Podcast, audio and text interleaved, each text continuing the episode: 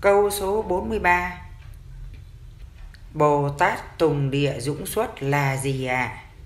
Khai thị ngộ nhập Phật tri kiến là sao? Xin giải thích rõ.